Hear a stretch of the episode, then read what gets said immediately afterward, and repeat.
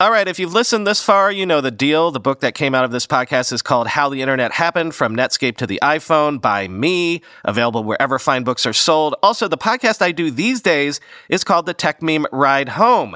Search any podcast app for Ride Home, and you should find the Techmeme Ride Home, which is all the day's tech news every weekday in just 15 minutes. If you like this show, you'll love that one. That's not just the sound of that first sip of Morning Joe. It's the sound of someone shopping for a car on Carvana from the comfort of home. That's a good blend. It's time to take it easy, like answering some easy questions to get pre qualified for a car in minutes. Talk about starting the morning right. Just like customizing your terms so your car fits your budget. Mm-mm-mm. Visit Carvana.com or download the app to experience car shopping the way it should be convenient, comfortable. Ah.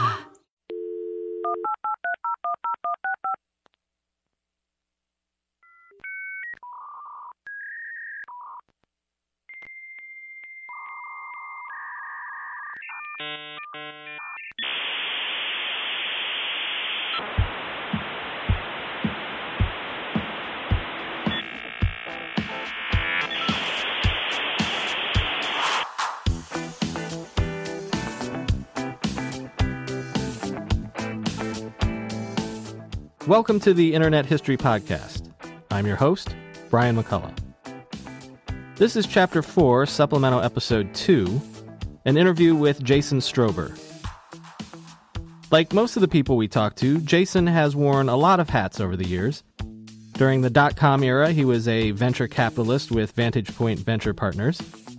As an entrepreneur, he founded the gaming company Treasure Games, and he also co founded Swish Marketing but for our purposes, we're going to go back and focus on the first company he founded, way back in 1995, which was Focalink Media Services, which developed perhaps the first remote ad server. Jason gives us some excellent background as we continue to explore how advertising came to the internet and laid the foundation for the internet industry as we know it today. Jason Strober, thanks for coming on the Internet History Podcast. Thank you very much for your time. This is fun. So, just to get started, can you tell us a little about a little bit about where you came up, uh, where you went to school, that sort of thing? Sure. Um, let's see. I grew up uh, at Stanford University. My parents both teach there, and grew up on campus. And when it time time to go to college, uh, I picked the closest place to me. Um, and at that time, everybody was very interested in AI, as was I. And uh, when I graduated from Stanford, um, the AI bubble sort of popped, and I needed to go get a job.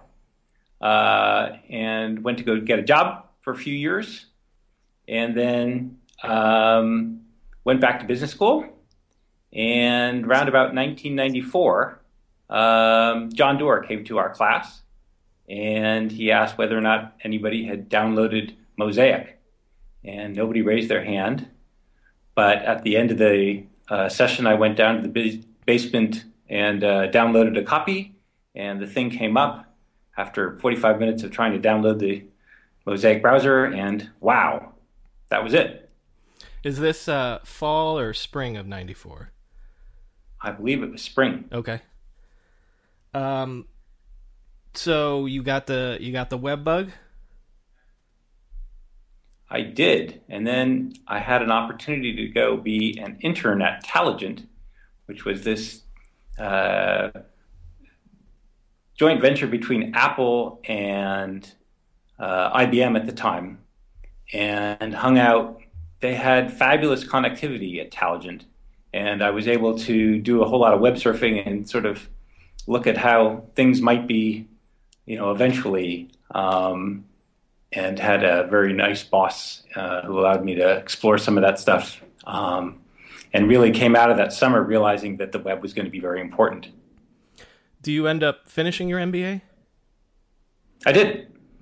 And so uh, throughout the sort of the late 94 and 95 um, tried to figure out my place in the web and what was going to be useful and interesting.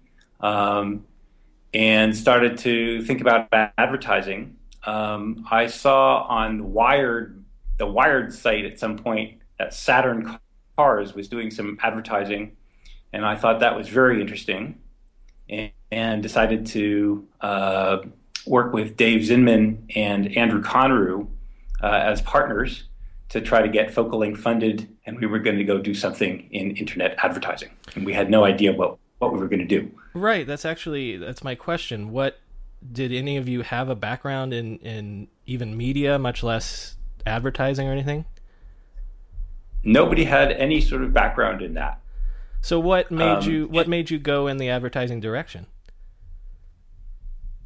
Um, so one of the things that I did while I was at school was to um, do a survey of internet businesses I could find. Um, and I actually sent them a, a mail survey uh, through the US Post and got responses and was writing this paper. Um, and one of the things I found from these responses was that people were wondering how the heck they were going to get people to their site um, and get volume because they were making money, but it was very difficult to get people to the site. Um, and that sort of got us all thinking about, you know, how this was all going to work. Um, so all you know at that point is that you want to do a startup that somehow does web internet advertising or even something having to, something having to do with the web. Okay. So the is um, it's it's the three of you at that point? So I can't remember whether when Andrew came aboard, but I was friends with Andrew as well as Dave, um, and I, I can't remember how I met Andrew. So, but I do know. Well, I do know that the three of us began traipsing down up and down um, Sandhill Road trying to find money for this crazy idea, uh, and that was probably in the spring um, of '95. So, who do you end up uh, raising money with? So we ended up with Mayfield, um, but one of my one of my favorite recollections of this is going to Mohr Davidow, and I don't remember which partner it was, but we essentially got thrown out of somebody's office by asserting that internet advertising was going to be important, and he then lectured us all about the acceptable use policy and um, the fact that uh, you know he had been partially responsible for building this thing, and you know there was never going to be any advertising on the internet as far as he was concerned. Right, because we should point out for listeners that until a certain point, not only is is commerce itself not allowed on the internet, but advertising and marketing is not technically allowed on the internet. That was a big no-no. That's right. So that must have presented a problem in, in raising money, as you're as you're saying. Well, I think it. I think that by the time we were really raising money, somehow or other, those issues um, sort of faded off. Not because they had been solved, but just because, um, you know, I would liken it to the way that, um, you know, some of these taxi services like uh, Lyft and Uber sort of came about, where you know it, it wasn't so uh, clear what what should happen here, um, and people just started doing it. And I would guess that Wired started taking ads from Saturn, and Saturn was happy. I mean, I don't know how that all came about, but uh, you know, it, it sort of manifested itself. So you guys pretty quickly must have have gotten something together because the the web server that you guys the, the launch with is is that in like July summer of 95 that's right. So it was a basic ad server system um, and you know we have we used to have to explain to people that uh, in an HTML document you could uh, have pieces of that document coming from different servers and that ads could come from our server while the content came from their own server. And you know, that was a, a really novel and interesting concept back then. So it, it And, we and now, of course, you can. we well, should, now, of course, you know everybody knows that. right, and we should point out it was the first. Uh, I am not sure that it was the first. It was certainly early. My understanding is that. So one of the things that one of the people I talked to early on was David Carlick, um, who was building a lot of websites for businesses back then. And I think, and and at the time I went to go talk to him, and subsequently I became friends with Dave. And Dave told me that about two weeks before I showed up, he was talking to uh, the DoubleClick guys, and they also asked him for for some help. So I think we were early. I'm not sure we were earliest, but we were certainly early. So how quickly, once the product is brought to market, it are there? Let me back up. Uh, You're, I imagine that your part of your problem is convincing people that this is this is something that is now a thing. So how hard is it to to market this product now and start getting advertisers and start and, and start rolling this out? So one of the issues that we had was we, we had this technology and we knew that we could serve ads from our server um, and that the server didn't have to be and, and that the ads could come from a different place than the uh, rest of the content and we knew that. Um, but what we couldn't figure out was a interesting business model around that. Um, and that was something we struggled with, I think, for a long while. Um, and I think the DoubleClick guys really understood that this was that that the technology had to be paired with a rep business, and that was something that we never quite got. Um, and then at some point, early, I think in '96, the Net Gravity guys showed up and they were building ad servers that were not server based, but sort of located uh, at the content site. Um, and so we were sort of we struggled quite a bit to try to figure out you know where we fit in and what what our business model should be. So how how do you finally? What was the solution that you came to?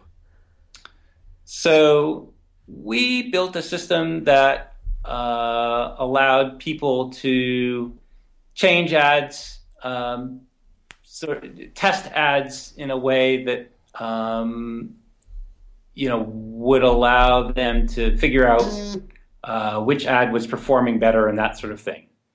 And so we became very advertiser focused and not content focused. So the first, as I recall, one of the first um, companies that was interested in working with us was Intel Corporation, and they were advertising in a whole lot of different places and wanted to do central ad serving so that they could control what ads were being served and understood which ads um, did best among all of the uh, various media that they were buying. And so that was what we focused on. And did you end up uh, working with Saturn as well? I don't recall. Okay. Dave Zinman would recall that well. I recall working with Intel hmm um, and, and some of the other advertising agencies. So you're essentially you're the the technical back end for some of these advertising agencies as this starts to build out. Right. And and the and companies would come to us directly because at that time I don't think the agencies understood all this terribly well either. I mean, I remember there was one Anderson Lembke that that seemed to understand it uh, well, um, but they were more of a creative and not sort of interested in technology. I think sort of ad tech was very the idea of ad tech hadn't sort of fully gelled in people's mind yet. And beyond just uh, serving the creative, are you also doing any sort of analytics and targeting and things like that for for the clients? Yeah, so um, many um, clients were interested in, you know, I've got four different uh, creatives here. Which of the creatives are getting clicked? Where are they getting clicked? And you know, what kind of targeting can I do? So, you know, can I do, uh, you know, day parting was an important thing for us. Um, another thing people wanted to know was, you know, can I distinguish between .com and .edu domains? Um, you know, can I do, uh, can I look at uh, IP addresses and figure out, you know, what geography they're coming from?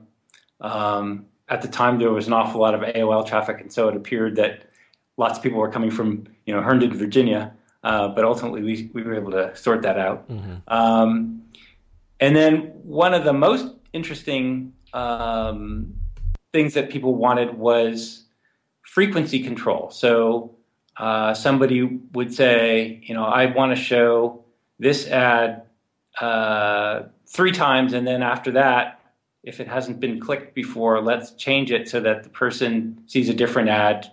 Um, you know, if they are about to see a fourth ad or something like that. Mm-hmm. And so it was sort of these frequency controls that were interesting. And I know that you're going to talk to Lou Montulli at some point, or you have. Mm-hmm.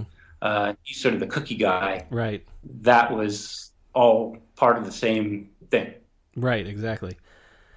Um, so, are you able to do any contextual targeting, or uh, you know, or, or, any sort of behavioral targeting, or anything like that?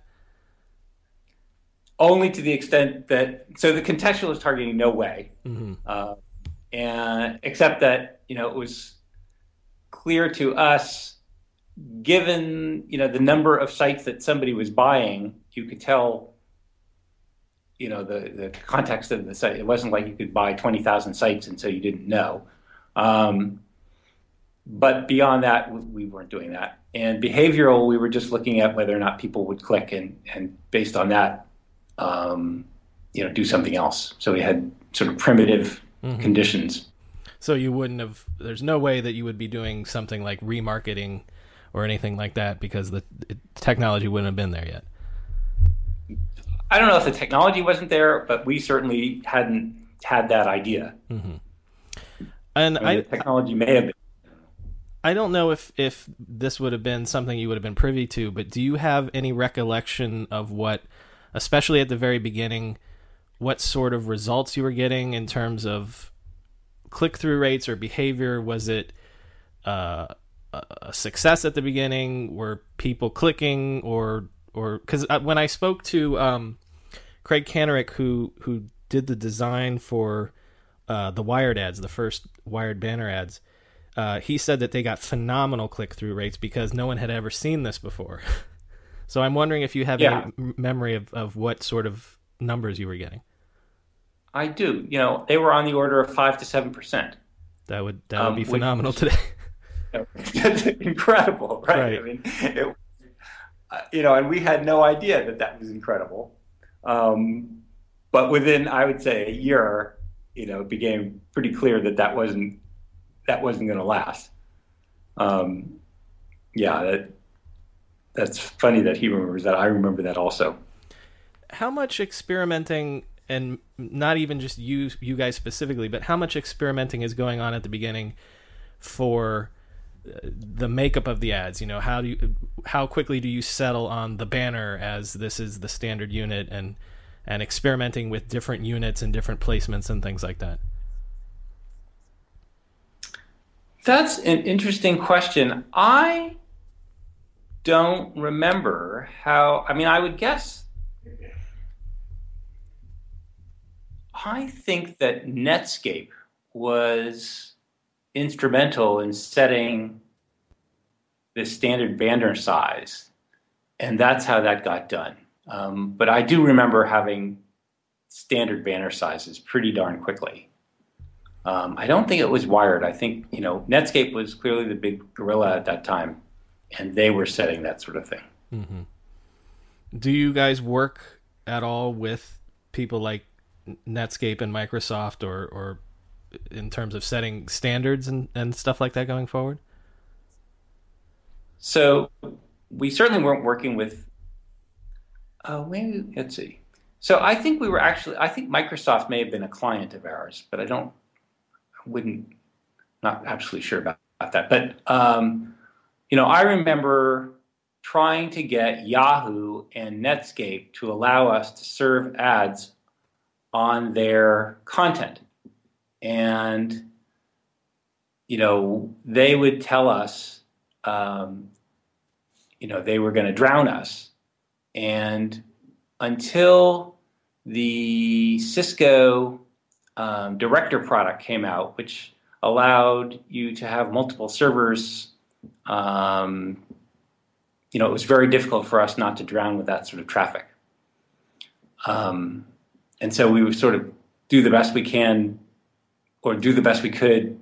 But I think that was a major problem for us was how to do that. And we just didn't have the tech to figure out how to do that.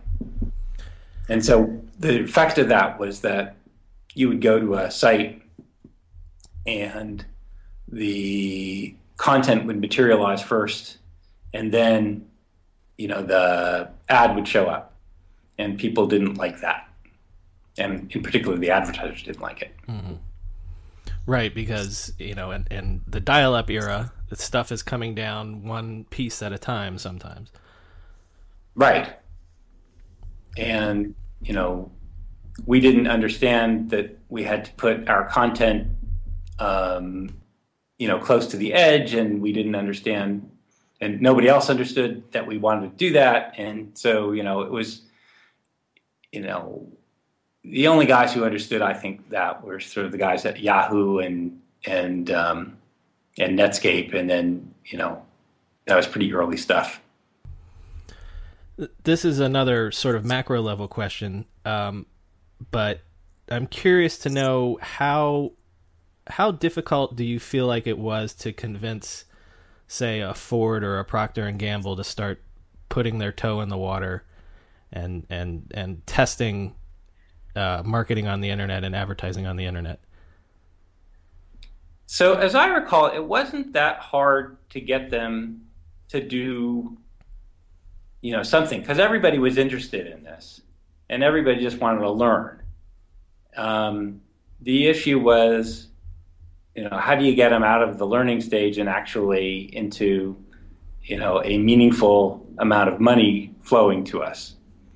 Um, and that was something that took years for us to figure out because we weren't in this rep business. Mm-hmm. Really understanding that the that the technology needed to be married to uh, repping was something that seemed to elude us. And in retrospect, um, you know, if I had to do it all over again, I would certainly have figured that out earlier. Um, the company eventually is, uh, this is down the road, is purchased by CMGI um, in about 1998. Are, were you still with the company at that point? No, so I left in '97. Okay. What um, there was, I'm imagining there had to have been um, a consolidation, a huge consolidation move amongst advertisers when the dot com madness starts, right? Uh, I think for sure there was a, an idea of that. Yeah, people piecing together uh, to try to to try to make a, a, a, holistic company to to do all this stuff at the same time. Uh, yeah, because CMGI, you know, CMGI was certainly one of those. Mm-hmm. Um, you you mentioned that if you if you could do it over again, you there were some mistakes that you guys made and things like that. How looking back on it now, it's you know almost twenty years. Um, was it a wild west sort of environment when you started? Like you you guys are just you're you're dreaming things up and throwing stuff against the wall and seeing what sticks. Um, I don't know if it was that. I remember it just being very exciting and a very few number of people in the biz and understanding you know that this was going to be really important and and you know everybody was just sort of there was a feeling of being in the know and having a secret that maybe wasn't out yet mm-hmm. and so it was a lot of fun well and people like to uh, love to hate advertising, but one of the reasons why I'm trying to piece together this history of of web based advertising and things like that is, you know, this is the first advertising provides the first business model that allows the web to grow and to become a real business for the first time. So, you know, I, I would have to think that there's a, there's got to be a certain level of pride for the fact that you know being being the the the founders of this industry that's allowing the larger web industry to be what it is today.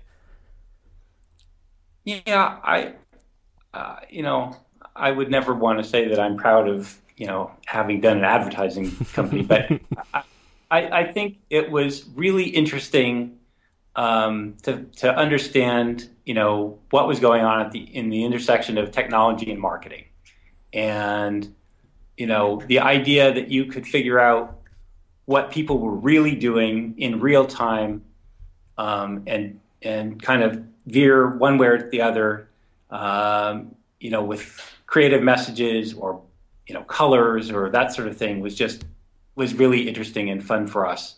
Um, and frankly, it's been interesting and fun for me for you know many many years. The the idea that you can go and test and sort of be an amateur psychologist and uh, you know small differences in colors and creative messaging and context really have huge effects on behavior and in in uh, frequently in unexpected uh, ways, and and that's what's really interesting about all this.